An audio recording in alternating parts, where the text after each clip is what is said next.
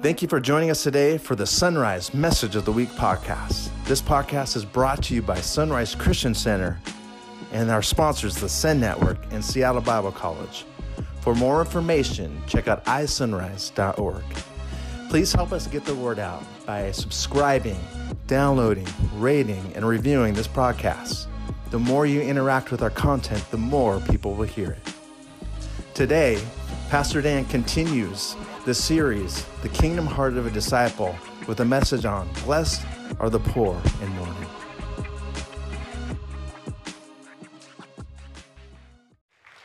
We're going to be looking at the Sermon on the Mount. If you didn't hear Pastor John's message last Sunday, I encourage you to listen to it. A number of people commented to me of how it changed their lives. Uh, there's a number of people that said to me it was probably the greatest message they ever heard. So if you weren't here last week, I encourage you to go back and listen to the message. And uh, we're doing a series together on uh, the Sermon on the Mount. And I want to be obedient to the Lord all week. If you're like me, you know, sometimes when God tries to speak to you, you're thinking, well, I'm doing this, and then He kind of speaks you to do something that doesn't always make sense to you. How many of you have God interrupt you like that? I'm so glad my plans aren't very good and that God interrupts them all the time to do whatever he wants to do, and we just have to have ears to hear. It doesn't mean we shouldn't plan. We should plan and ask God to guide us and direct us. But I couldn't get rid of this hymn in my heart. It was written many years ago uh, in a whole different, a whole different um, century by Frances Havergal. My wife and I sang it, at, had it sung by Layden Ingerbretson from Westgate Chapel at our wedding a long, long time ago, 40 some years ago. And uh, I just felt like we're sp- speaking about the kingdom heart of, of a disciple in this series on the Sermon on the Mount. We're also uh, saying that make is the new go. And so I just felt like this kind of embodied both those things. So I, I want to sing this as our prayer as we ask God to guide us. And we're going to sing it a cappella. You all know it. Uh, what Frances Havergal says that as she was approaching a house, there were some people that were nominal Christians and there were other people that were not saved. And as she went to the house, she said, God, please give me all that are in the house. And she went there to visit. As she stayed in the house, they all had an encounter with God, and the unsaved got saved, and the nominal Christians got totally committed to Christ. And she was so touched by this when she tried to go to sleep, she couldn't get these words out of her heart and mind. I think you'll all know them. It's called Take My Life. So if they'll put it up on the screen, that's going to be our prayer today. If we're going to have the kingdom heart of a disciple, I think this is really epitomizes. Because you know what? We don't need more rhetoric. We don't need more talking heads. We need more kingdom disciples that have the heart of God to share the heart of God. And we need to get away from the polarization, the politicalization that polarizes us and separates us from people. So we're going to sing this. Would you join me in singing this as our prayer of consecration? Um, all through the week, as I've been studying, I, I've had to stop and I've just started weeping um, through the week. And I said, God, we need such a move of God. Thank, so thankful yesterday that many people joined in prayer in Washington, D.C., and we, we need a move of the Holy Spirit. It's the only thing that will save our nation. So let's make this our prayer as we start the message.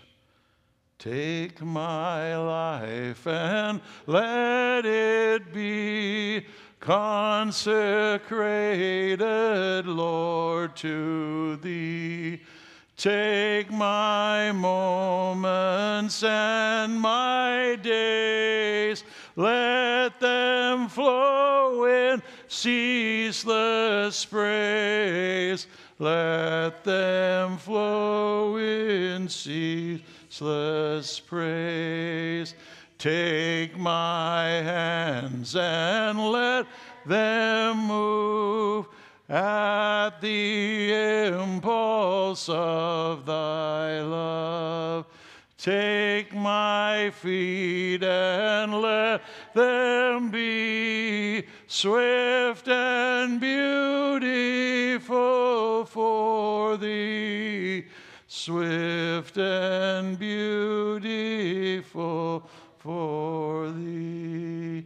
Take my voice and let me sing, always only for my King. Take my lips and let them be filled with messages for thee, filled with messages for thee. Take my silver and my gold, not a mite would I withhold. Take my intellect and use every power thou shalt choose every power as thou shalt choose. Take my will and make it thine. It shall be no longer mine. Take my heart, it is thine own. It shall be thy royal throne. It shall be thy royal throne. Take my love, my Lord, I pour at thy feet its treasure store. Take myself, and I will be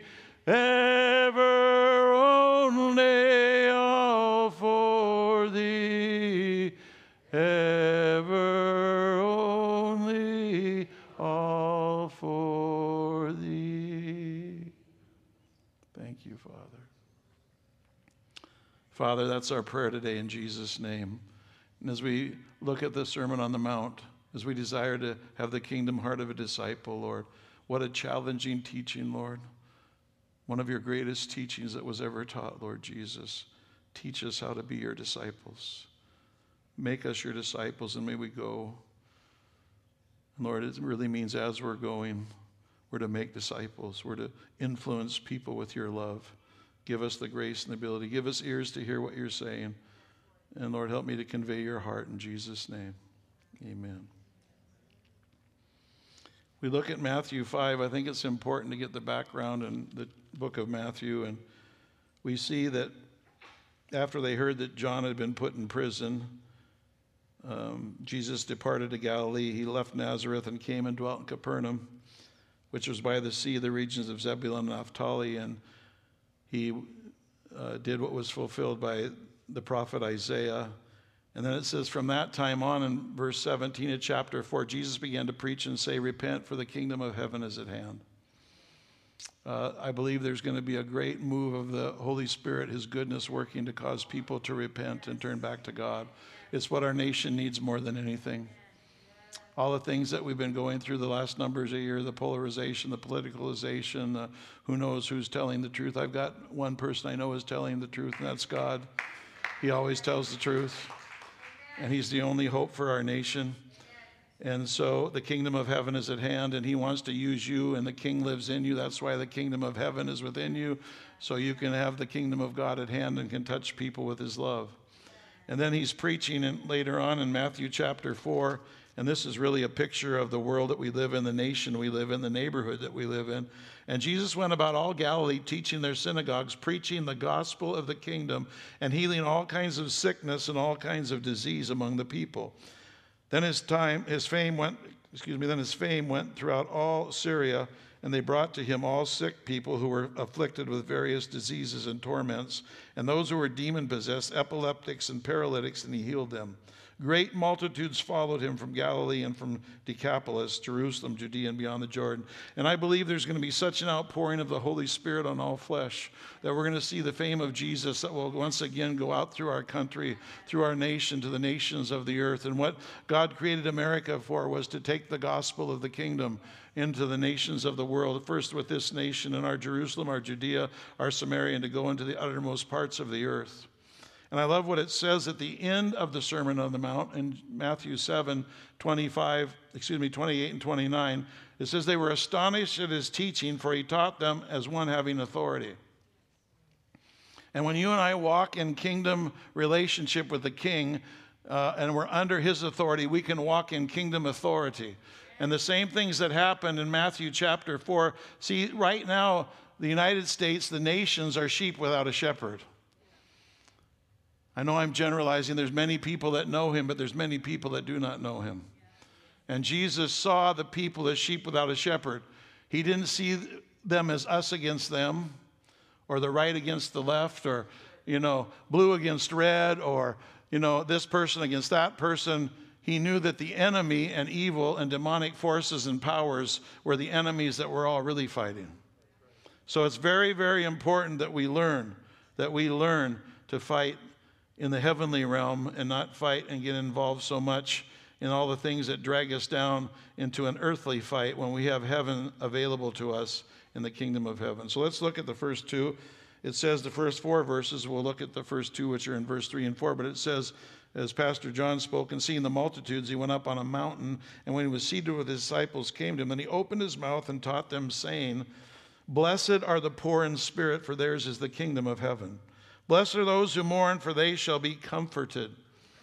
Now it's very uh, fascinating these first two beatitudes because he, you know, was going up on the mountain uh, with his disciples. He had the multitudes that were following them that were coming from all over the place. I believe we're going to see that again, where the multitudes are going to start to come after Christ, and they're going to show up at church, and we need to be ready.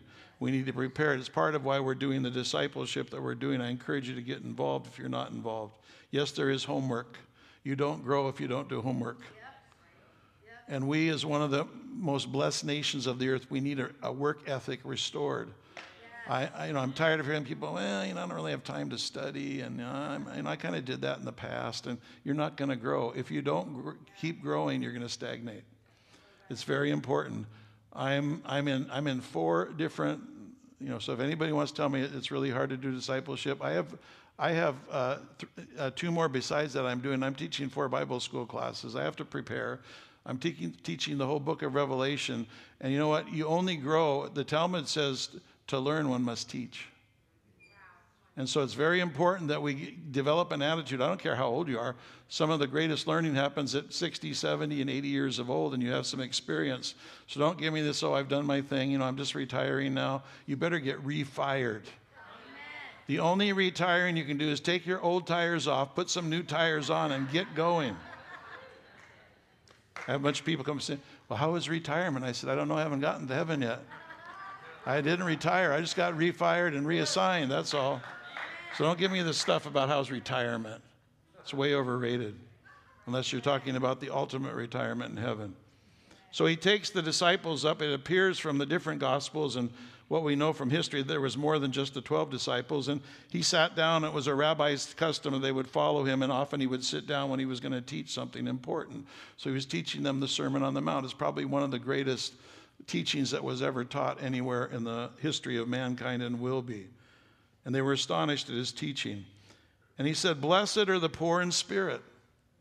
Blessed are the poor in spirit. Now, blessed is used 55 times in the New Testament.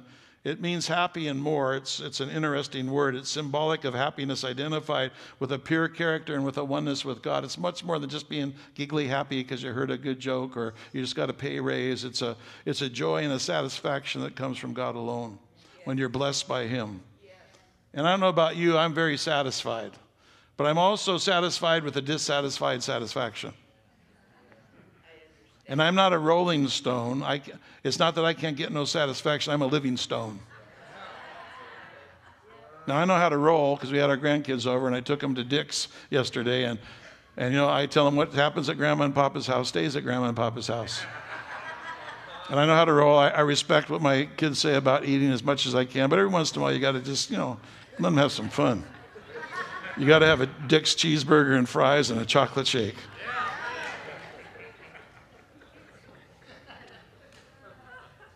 And this word blessed in the Greek language is very emphatic. So you need to understand that the Greek language has, there's things, so, it, so if we read it in our English, it would really say, Blessed is the man who's poor in spirit. So the, the emphasis is that when you're poor in spirit, you're very blessed. You're very satisfied. You're very full. Now, it, it, it, seems almost paradoxical. How could a man that's poor in spirit be blessed? I'm glad you asked, I'll tell you. It's the Greek word makarios, which means special joys and satisfaction. And remember, we don't sing you can't get no satisfaction. We know satisfaction and blessing comes from having a relationship with the living God. And the word poor is the word pentecost, which means a common word that signifies uh, every possible degree of want or need in a person's life. This is a realization of that I'm totally destitute without God. That, that, that I, I, totally can't produce anything in my life or be, oh, I can, I can be happy when I got a raise or when I take a vacation, but this is a, an eternal satisfaction. And you know, I found that some of the happiest people on earth are some of the poorest people I've met. And some of the richest people I've met in my life are some of the poorest people I've met. Money can't buy you happiness. I'll tell you, a relationship with Jesus buys you everything. And it's very, very important we realize how much we have. One man said this that uh, he said, I put it this way that I'm poverty stricken in the coinage of God without God. I'm poverty stricken in the coinage of God. Jesus is rich in mercy. He's rich in love. He's rich in forgiveness. He's rich in righteousness and holiness. And all the everything that he has is yours when you receive Christ. And it's very amazing. I love Isaiah 66, 1 and 2. The prophet Isaiah says, Thus says the Lord, Heaven is my throne and earth is my footstool. Where is the house with which you will build me in? Where is the place of my rest? And in Acts 7, Dr. Luke quotes Isaiah about Stephen and the thing that's going on in Stephen in the middle of the message. And you know what? He's basically saying, My people are really my temple. My people are what I want to work in. My people are who I want to work through. And thank God for a building. And I've had people say, well, the church is not a building. And I said, yeah, and your home's not a, you know, your, your family's not a house, but you need one to live in. Sometimes we get so super spiritual that, you know, it, it's almost, eh, we won't go there. It'll get me off track. And then he said in, in verse 2 For all these things in Isaiah 66, my hand is made, and all those things exist, says the Lord. But on this one will I look on him who is poor and of a contrite spirit and who trembles at my word. When I was studying the Word of God and I read that, I was just thinking about how His Word has been so precious to me. And how many times in my life I've sat and I've realized how gracious and kind God has been to me in my life and how merciful and how holy He is, and yet He bids me to come.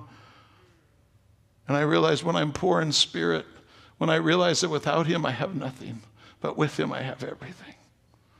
And I was thinking back about being poor in spirit, and I thought of some experiences that I'll share in just a moment, but I want to think about Christ. He's our example that said, let this mind be in you, which is also in Christ Jesus. Although he was God, thought it not robbery that he, being equal with God, thought it not robbery even to humble himself and to come to earth and die the death of a cross. I mean, he could have, he could have said, you know what? He, he left heaven. He left his place as God at the right hand of the Father, and he said, Father, I'll be willing to go and not only go to earth to communicate with the people of earth, but I will die on a cross for their sins. And as, as hard as I've tried to comprehend it with my mind, I, I can't ever get my mind all around it. All I can do is worship at his feet and say, God, give me greater revelation of what it meant that you left heaven to die on a cross for me and for the world. We need that foremost in our mind in the world that we live. That's why God has left us here, not only to worship Him, but to tell others that they can repent and turn to Christ and they can be forgiven and they can receive the love of the Creator. He said, You know what? I dwell in the high and the lofty place in heaven. I, I dwell predominantly in two places there, and I dwell amongst a people who have a broken and a contrite spirit and who tremble at my word. We need to get back to trembling at His word. Sometimes we treat it so lightly, but as I studied this week, I, I had to stop in much of my study and I just had to sit and weep. As I said, Lord, sometimes as we grow in you, we, we start to think that we deserve things or that we earn things or that it's all by your grace. You know, the older brother, the problem was he thought, I, I, I did better than him. I, I, outperformed him and he messed up. And Father, why didn't you give it to me? And what did, what did the father say? It's always been your son. You could have been enjoying it all the time. But when you get religious, you know what? You just start pointing out everybody else's faults and show how you're better than someone else. And it says in Matthew chapter 5 20, if your righteousness does not exceed the righteousness of the scribes and the Pharisees, guess what? You'll have no part in the kingdom. And it's easy to get self righteous. Oh, did you see how bad it was what they did? Oh, it's terrible what they said, and it's terrible what that people did, and oh, look at us, and we're way better than them. Remember the man who stood at the altar and said, Oh God, I thank him not like that sinner over there. And there was a man that beat his chest at the altar and said, God, have mercy on me, a sinner. And it said, Guess what? That man went home justified, and that man went home in his sin. And you know what? If you really and I really have a kingdom heart, when our brother that walked away from God comes back to home, you know what? We won't care. We'll kill the fatted calf and we'll rejoice that our brother that was lost is found. And fi- find that really it's all about the kingdom. It's not about how much money or how much stuff we have or what we get. It's really about relationship with God and with people. And some of the poorest people in the world that I've met are the happiest people. I've been in some countries where, you know, they might have a block house without a roof and a sheet across their door. And you'll go in there, your kids are having more fun. And I'm thinking, man, this is living. And I've gone in places where they have swimming pools and boats and airplanes and, you know, so much money, you don't even know what they do with all their money. And they're the most miserable people I've ever met. And I remember when I got to lead one of my friends to Christ after I first got saved. It wasn't good to be around me when I first got saved because you heard everything about Jesus you could ever hear. I was really, really a fanatic. And I'm saying, God, I want to be like that again. I want to be a fanatic. And I remember I was in his home and I'd been there earlier in the week and I was walking up and down his stairs and I'm going, Lord, he's, he's not a Christian and he's got this beautiful house. And, and I was walking up and down the stairs and he had called me and said, Dan, my wife left me. I didn't know anything about it. She, there was a note written that says, Not your fault. I never really loved you. He came home one night from work and all her stuff was gone. And there was just a note. I mean, everything was gone. All her stuff, all her clothes in one day. He left to work that morning, kissed his wife goodbye, came home, and she was gone. And he called me in the middle of that. He grew up in Assembly of God church. He used to go in the bathroom and play cards underneath the in the stalls during services because they didn't want to be in the service. They'd play cards together and pick their feet up when somebody came in. Pull the cards out. and I said, you know what? If you receive Christ today, guess what? I don't know if your wife will ever come back. You're not receiving him to get your wife back. You're receiving him because you need him as your Lord and Savior. And I remember that day he gave his heart to Christ. But before I led him to Christ, as I was walking up the steps, I said, Lord, and the Lord, I'll never forget what God said. I don't know about you. God doesn't speak to me. You know, people that get seven page, you know, pages of message from God, I'm always a little suspect of. I don't know about you. God just gives me, you know, Proverbs one liners that mess me up enough. I got a seven page letter. I don't know if I could handle it. Does anybody else hear what I'm saying? Some people act like they talk to God every 43 seconds and He tells them everything they're doing. He just said to me as I was walking up the steps before I led him to Christ, when I was coveting his house, because I didn't, Lord, I'm, I'm, serving you, and I, and you know, I was, I was all about God. Why aren't you blessing me? He's not even living for you. And look what he's got. He's got a house and everything. You know what God said to me? Do you want what he has or what you have? I'll tell you, I had a repentance party before I got up to the, to the top of the stairs to talk to him about Jesus. And I realized, oh God, I'm coveting a house when I have salvation, when I have God. And I remember when I went into Uganda and I was uh, asked to go into this far place out in the middle of nowhere. I mean, we drove, we drove for like two hours and we didn't see anything but matooke trees. One of the ladies from Uganda said, I'm so glad you mentioned matooke. If you haven't had matooke, you haven't lived yet. You got to put peanut sauce on it or put wet on it. You that have been to Africa know what Matooke is, hopefully. Bethany probably knows what Matooke is. we put peanut sauce. It's like a banana that's more like a squash and you got to put something on. I love their peanut sauce. It's like peanut butter sauce on top. It's, I'm going to get hungry. And anyway, and then the banana, all you see is these Matooke trees, banana trees, and you see coffee plants. And we drive and drive, and I'm thinking, I go, God, this is the middle of nowhere. There's nobody here.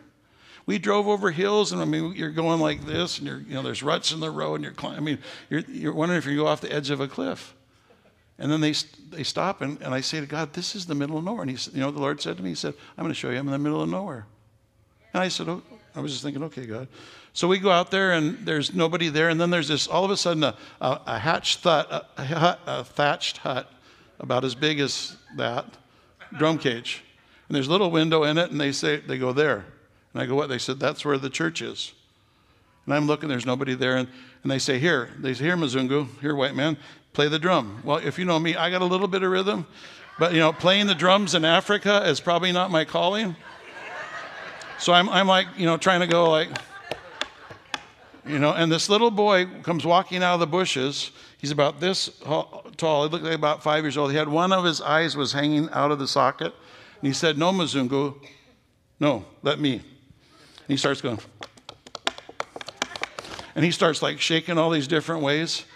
And with God as my witness, within a few like minutes, all of a sudden there's like over 200 people in the thing, outside the thing. They're singing and dancing, and I'm like, I'm like overwhelmed. And I get so overwhelmed that, God, you love these people so much in the middle of nowhere. They're in this little hut thing. And the presence of God came down so strong, I cried for about two hours. I couldn't talk. I was the guest speaker and I never talked.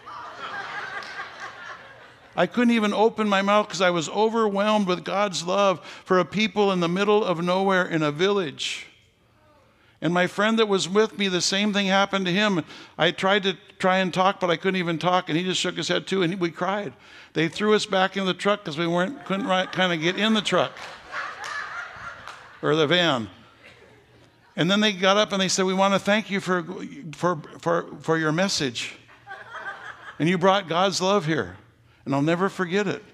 They were some of the happiest people I'd ever seen, and they had a drum and a mud hut. And I was overwhelmed with the love of God.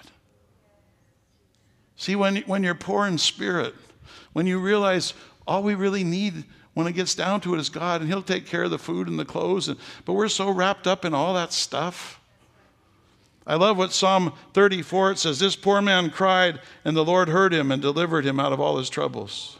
In Revelation 3:17 it says because you say I'm rich and have become wealthy and have need of nothing and do not know that you're a wretched, miserable, blind, poor and naked, I counsel you to buy me gold tried in the fire that you may be rich and and have white garments that you may be clothed, that the shame of your nakedness may not be revealed, anoint your eyes with eye salve that you may see. As many as I love, I rebuke and chasten. Therefore, be zealous and repent. Boy, if it describes the American church, you know, we've been so blessed and we've got fat and sassy. We talk about how God blesses us, and what it means is we've got what we want. I'll tell you, some of you need to travel to some of the countries and meet some of the people that have sacrificed their lives. And they're so rich. They're poor in spirit, but theirs is the kingdom of heaven. And I'll tell you, oftentimes when I go, I get way more blessed than I bless because they deposit something in me that God wants to deposit in me that I need. E. Stanley Jones wrote an incredible book. He's written a number of them. He was an incredible missionary statesman to India. He affected India. He was a phenomenal uh, leader. And he wrote the book, one of the books that he wrote of many was The Unshakable Kingdom and the Unchanging Person. And he says this, you'll put it up on the screen. How blessed are they who know their need of God? The kingdom of heaven is theirs. This is the keynote of the kingdom. It strikes a dart straight at the heart of self sufficiency, the ego. Be poor enough to receive, and everything is open to you. Above all, the very kingdom of heaven belongs to you.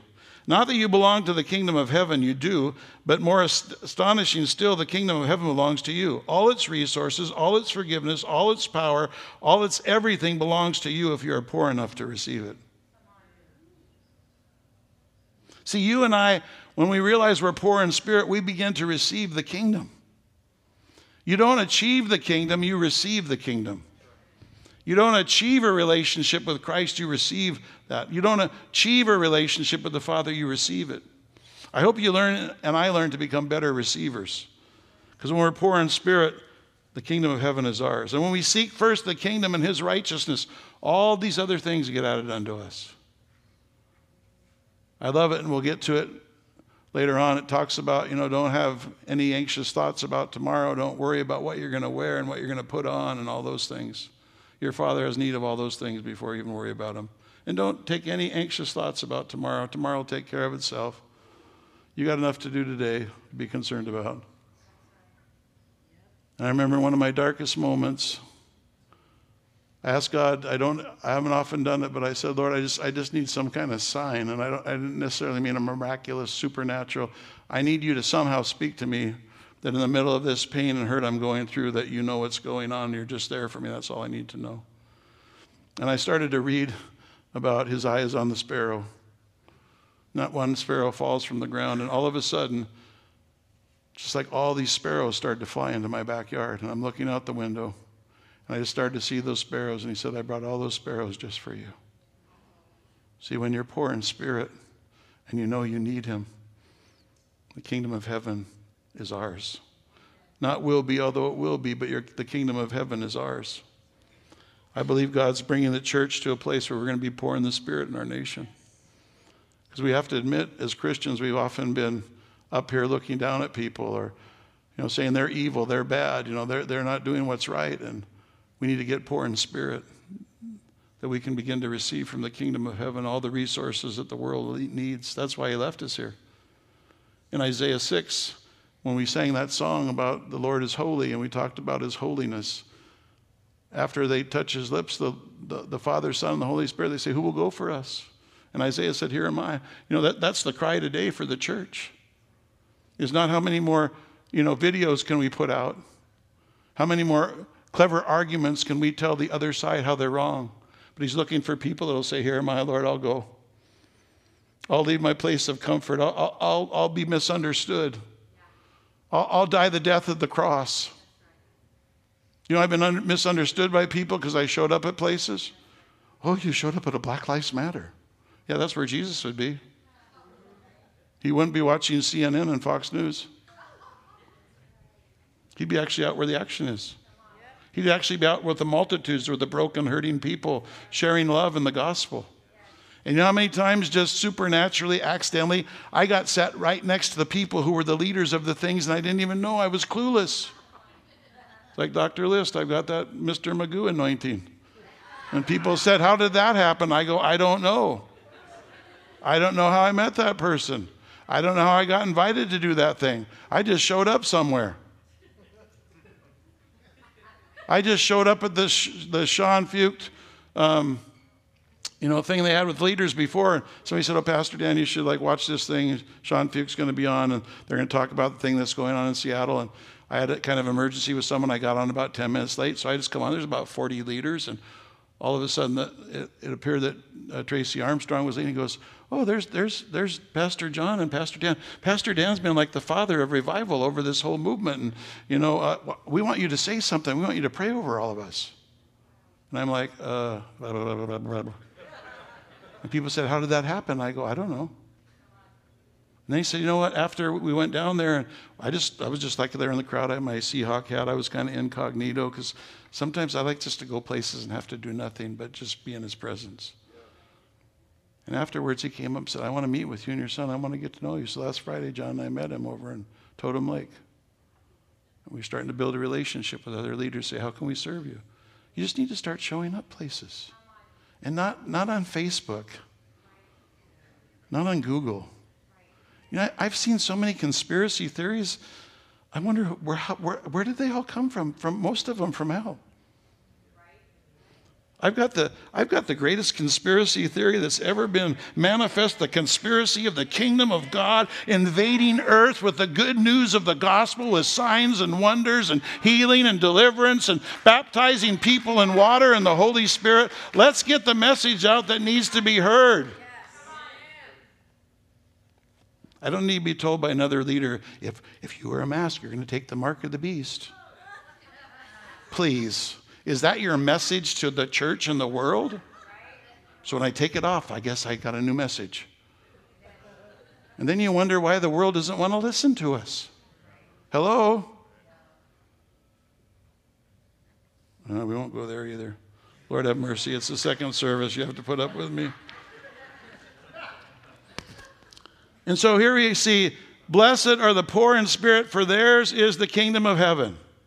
So, all that's available to the kingdom, those that are poor in spirit, that are relying on God, it's all available to us. I've seen blind eyes open. I've seen deaf people hear. I've seen lame people walk. I've watched body parts put in people. I've watched cancers fall off people. I've watched people that were told they'll never live. I've watched cancer shrivel in people. We prayed, and the doctor said, I don't know what happened, but that cancer shriveled. I've watched people have creative miracles in their bodies. And when people come and say, Do you believe in miracles? And I go, I'd be an idiot not to. That's what I tell them. They say, Well, how many have you seen? I said, Thousands over my lifetime. It's what the kingdom's about. And it's not about you got to perform better or you got to do this or, well, boy, if I had more faith. Say, no, just in poor in spirit, say, Lord, I'm here, I'm available, take my life and let it be. I'm just going to show up wherever you tell me to show up, and all of a sudden miracles start to happen. Because the king lives in you. And you're poor in spirit, and the king starts to show up through your life. To love people, to bless people. God loves people. He doesn't take sides, he takes over. Then he says, Blessed are those who mourn. It almost seems like a contradiction. You go from the kingdom is theirs, they have everything available in the kingdom. And then he goes, Blessed are those who mourn. Now, if you look at these things just at face value, it's like, How are you blessed by mourning? I'm glad you ask. This is not the mourning, I believe, of someone who's lost a loved one. Oh, God greatly cares when someone loses a loved one. I don't think it's about the grieving a loss of a of a of an animal or a job or money or resources, although all those things are very important to people. I believe the mourning here is about a mourning that comes for those who know that people without him are dying and going to hell. That realize I'm, I'm here on earth to bring the gospel of the kingdom to people who need him. I'm not here to tell the church, well, you're wrong and we're right, and da da da da da. I'm here to say, you know what? I'm here to see people get saved. I'm here to see the gospel of the kingdom move in power. And I'm blessed when I mourn and I weep over those that are without him. And when I see people not just as another side of the aisle or this color or that thing or this thing or who's what about this, but I see them as people that are sheep without a shepherd that need a savior and a deliverer. And that's my business. I, am part of the Jesus party. I'm part of the kingdom party. And it's a type of grief that's really too heavy for concealment. It's the word pentheo, which is often joined with threneo, which is uh, to weep audibly. Jeremiah 9 1, he wept day and night for his people. He also in Jeremiah 13 7 said his eyes ran down with tears. In Isaiah 22 4, it says Isaiah wept bitterly. Another quote from E. Stanley Jones is powerful. I'll put it up on the screen. So the second beatitude of those who mourn, of those who care, care that many, uh, that most people do not know the kingdom are unhappy and frustrated. So we mourn for them, a redemptive mourning, a mourning that does something about it beyond mourning. Jesus was a man of sorrows. When he went to the tomb of Lazarus and he wept, he wept because he mourned over the people that didn't understand the love of the Father and the love of Jesus and who he was and what he could do. Paul wept, it says in Acts 20, when he was going to leave them. He served the Lord with all humility in verse 19, with many tears and trials, which happened to me by the plotting of the Jews. And then he said, Therefore, watch in verse 31 of chapter 20 of Acts and said, Remember that for many years I did not cease to warn everyone night and day with my tears. And he said, There's going to come in people among you when I die and when I leave and when I'm sacrificed on the altar and when I'm martyred. They're going to come in and they're going to try and raise up disciples after themselves. There's going to be those from without that are going to come in and disrupt things. He said, I warned you with tears. And he reminded them of the mission they were given to be disciples of the kingdom. Those people will be comforted. The morning that comes when you weep over the lost and the broken. For many years, I've walked through this building. Many times, I've just started to weep when I'm here alone. I hear the cries of the homeless and the cries of the drug addicts and the cries of the people that are wealthy not far from here that are miserable. I hear the cries of the Boeing workers. I hear the cries of the people. And something starts to happen in my heart. I say, Oh God, I want to reach them. I want to reach them with the gospel. I want them to know the love and the forgiveness. I can't be satisfied to just be complacent with where I am when there's people that are dying and going into a Christless eternity. And if you have the heart of a kingdom disciple, you'll be mourning. I'll tell you, there's a comfort that comes. You know, when the comfort comes when, when they get saved, when they show up at church, when you reach out and you watch them become a disciple and a follower of Jesus. That's your comfort. And you like to stick it to the devil too, in the middle of all that comfort. We need to mourn over our nation. We're in such a bankrupt place spiritually, but it's positioned us really for a right move of the Holy Spirit. The lost, the backslidden, nominal believers, we need a move of the Holy Spirit. We'll be comforted by the comfort. I'm going to close with this. As I've been studying some of the homework that I've had to do, I was reading through Jude and I've been praying, God, what, what do we need to do as the church? What do we need? What do I need to do as a believer? What are, you know, and God's so simple and so direct, isn't he, when he speaks? Every time he spoke in the scripture, it wasn't never was complicated. Some people make it so complicated. Jesus made even a child could understand what he said. I know it's hard sometimes the complications and life is complicated and all those things, but when Jesus speaks to us, he's direct. And he gave me this scripture But you, beloved, building yourselves up on your most holy faith, praying in the Holy Spirit, keep yourselves in the love of God, looking for the mercy of our Lord Jesus Christ unto eternal life. And some have compassion, making a distinction. But others saved with fear, pulling them out of the fire, hating even the garment defiled by the flesh. Now, to him who is able to keep you from stumbling and to present you faultless before the presence of his glory with exceeding joy, to God our Savior, who alone is wise, be glory and majesty, dominion and power, both now and forever. Amen. And he said, These are the two things, he said, Dan, that you need and the church needs. You need to be building yourself up by praying in the Spirit. If there was ever a time for the church to use their spiritual language, it was amazing. I saw one clip that I wanted to listen to about supposedly who the president's going to elect as a Supreme Court justice. And one of the late night talk show hosts, just, I just, after I saw the headline, I don't look at most of these things I had to. He said, Yeah, she's one of those real Catholics and she's one of them tongue talkers. she speaks in tongues. He was ridiculing her and mocking her. Get ready for more mocking. But while they mock, and while they say things to us, watch the power of God begin to be manifest to the church in a whole new level. Watch what happens when we're persecuted for righteousness' sake. I've been telling you for years get ready for persecution. I don't know about you, um, these people that, that read the Bible and think it's going to get better and better. I don't know what Bible they're reading. Hello? Says in the last days, men will be lovers of pleasures rather than lovers of God. They'll be heady, high minded, unholy, unthankful, disobedient to parents. They'll catch the spirit. They'll be in lawlessness. But oh, the same Bible says there's going to be a people that know their God. They're going to be strong and do exploits, and God's going to move by His Holy Spirit. So we need to be praying. Are you, are you using your prayer language? Are you praying in the Spirit? I, I've been praying more in the Spirit than I have in a long, long time. I asked Becky when she was praying for Greg, What are you doing? She said, One day the Lord told me to pray, and she said, I prayed in the Spirit for five hours over him in the hospital. All I did was pray in tongues until I couldn't pray in tongues anymore. You and I don't know how to pray for a lot of the things, but when we pray in the Spirit, we're praying the will of God. And it says, Keep yourself in the love of God. We need to be praying the Spirit, and we need to keep ourselves in the love of God. If we're not being motivated by love, we need to check ourselves and say, Lord, I need to get back into the love of God. There's so much anger, so much hurt, so much people firing stuff at people. We're to keep ourselves in the love of God.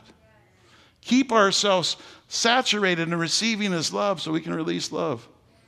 Scott and Leanne, Leanne have a young man that's been coming, JP, and this is what I live for. I look for people like that at church. I watched him sit over there and cry and raise his hand. And one day the Lord said, I just want you to go over and give him a hug. He goes, he goes, the Lord said, doesn't need a finger in his face. He needs to be loved. Yes, yes, yes.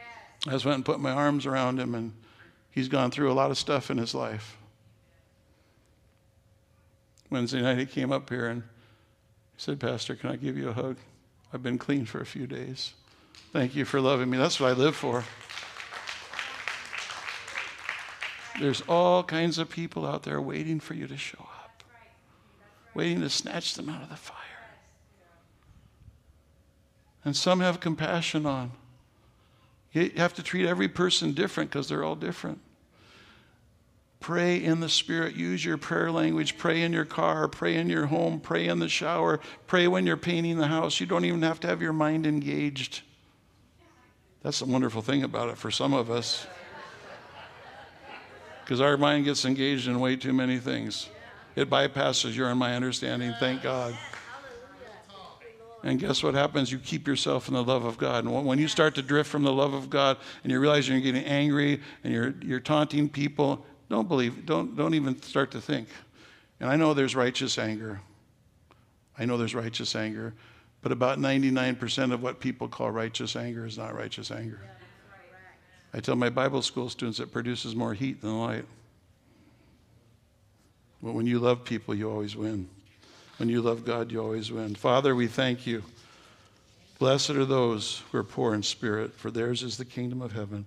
Thank you for all that we have. All of your kingdom is available to us. When we realize we need you, Lord, and we need to release your kingdom everywhere we go. And you said, Blessed are those who mourn, Lord. Cause us to begin to mourn and weep over the lost people in this area, in this nation, in the world. Cause us to be a people who will learn to mourn. And may the comfort of the mourning be as we see people come to Christ. Lord, when I heard about the revivals a few weeks ago, and I heard about in Houston when the pulpit split, and when truckers with big wallets in their back and chains hooked to their belt parked their 18 wheelers on the side of the freeway and climbed over fences with the truck running and the door open, came and fell in the presence of God and began to weep uncontrollably.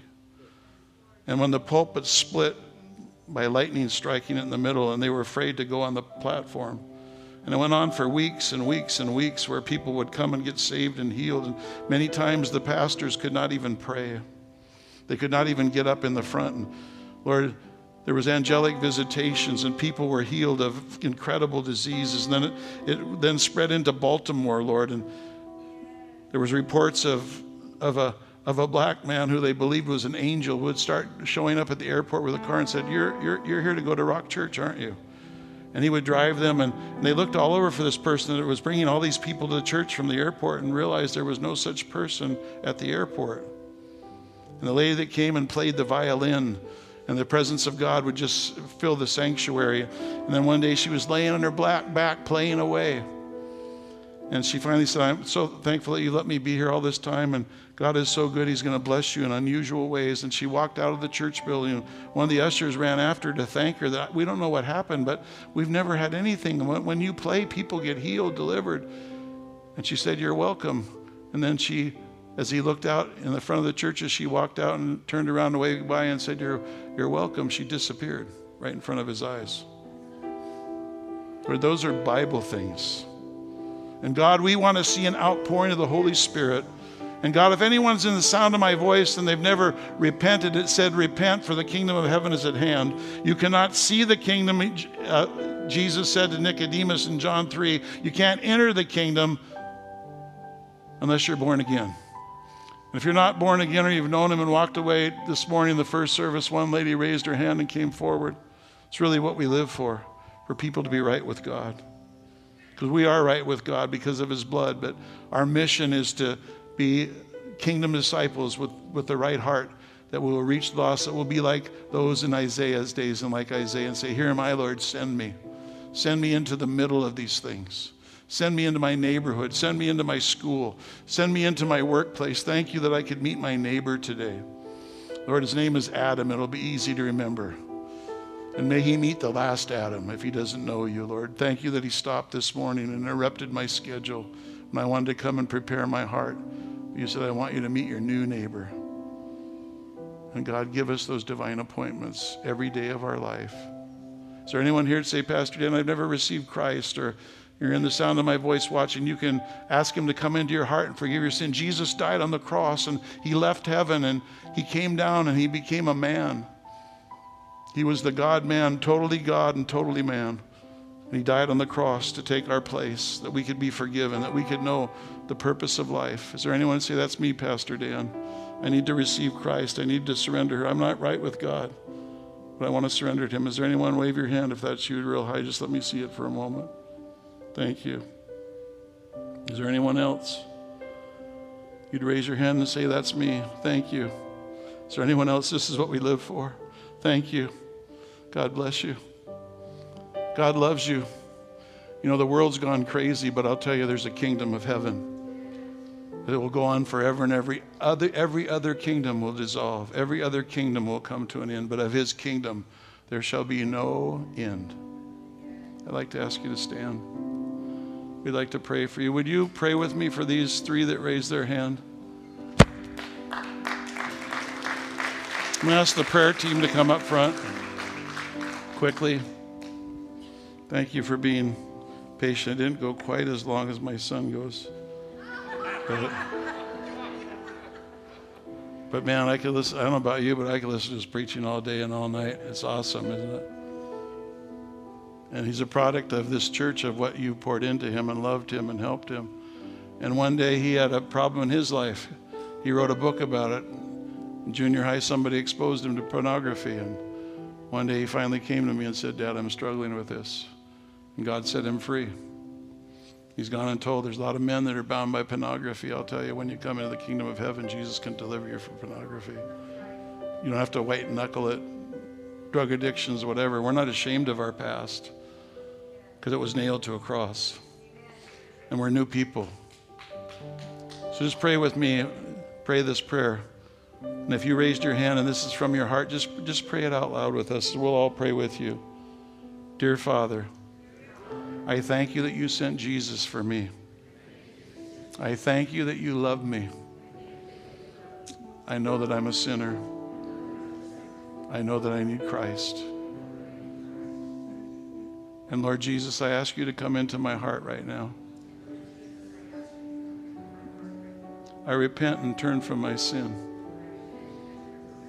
I turn to you to receive your love and your forgiveness. I believe you died for me. I believe you rose from the dead for me. Come into my heart right now. And I receive you as my Lord and Savior. In Jesus' name. Amen. Can we just uh, congratulate these people? We would, we would love to give you a, a Bible and just some things that will help you about becoming a disciple of Jesus. So we're going to pray for anybody in need. Some of you might want to consecrate yourself today. When was the last time you witnessed to somebody? When was the last time you told someone about Jesus? When was the last time you stopped and prayed for someone? You want to solve the world's problems? Be a witness. Bring the kingdom that's in you and let it come out of you. There's a kingdom of darkness that's ruling and reigning. People are not your enemy. People are just waiting for you to come across their paths. There's a lot of JPs out there that just want somebody to hug them, just want somebody to acknowledge them that they're going to get out of what they were going through.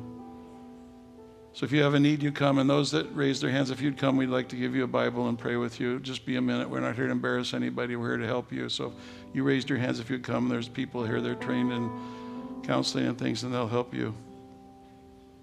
Thank you for coming. There was a, a few more. If you raised your hand, please come. Please come. If you have a need, come. And remember this week, pray in the Spirit. Pray in the Spirit and keep yourself in the love of God.